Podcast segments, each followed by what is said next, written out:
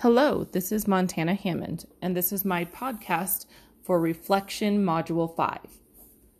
Growing a thriving, curious educational community that is committed to the learning of all is my school's mission statement. That could change into growing a thriving, curious educational community that is committed to the learning of all, including creating a workforce with relevant skills in technology. I would need to transform my instructional practice to a practice where much of the teaching happens through the medium of technology rather than merely supported by the technology. If I were a technology innovator, I would create a team to evaluate emerging technologies to decide whether my school should invest in the time to bring them into practice.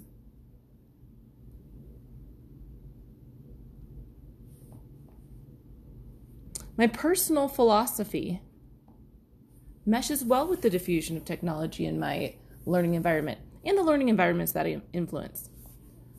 I have a strong sense of duty to provide students with technology and communication skills that the job world will require them to have before hiring them. My school is slow with integrating emerging tools because, in general, we prefer to use the tools that have been proven to work well already. We have so little time as educators to add our onto our very full plates.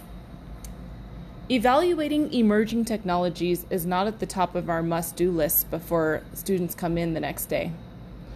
We are, however, open using open resources at my site and most in most of the departments, as well as students in the level 3 AP computer science class are applying machine learning by creating code. I learned that students are far more willing to try or attempt problems in a gaming format compared to the traditional paper pencil practice opportunities. The sense of getting the problem wrong and trying again seems to naturally occur in those gaming formats. In the paper pencil, students often fear failure and accept defeat much faster in those work settings. Reflecting on this course, I have grown as an educator with confidence and having a few new tools in my teaching tool belt. I love the results and enthusiasm of my students when they want to play Quizizz and Quizlet. Students did say they preferred Quizizz. They said it was more user friendly and fun. I also learned how to make an infographic and a podcast. I'm not sure yet how I will use those teaching math, but I have them up my sleeve for that moment that arises.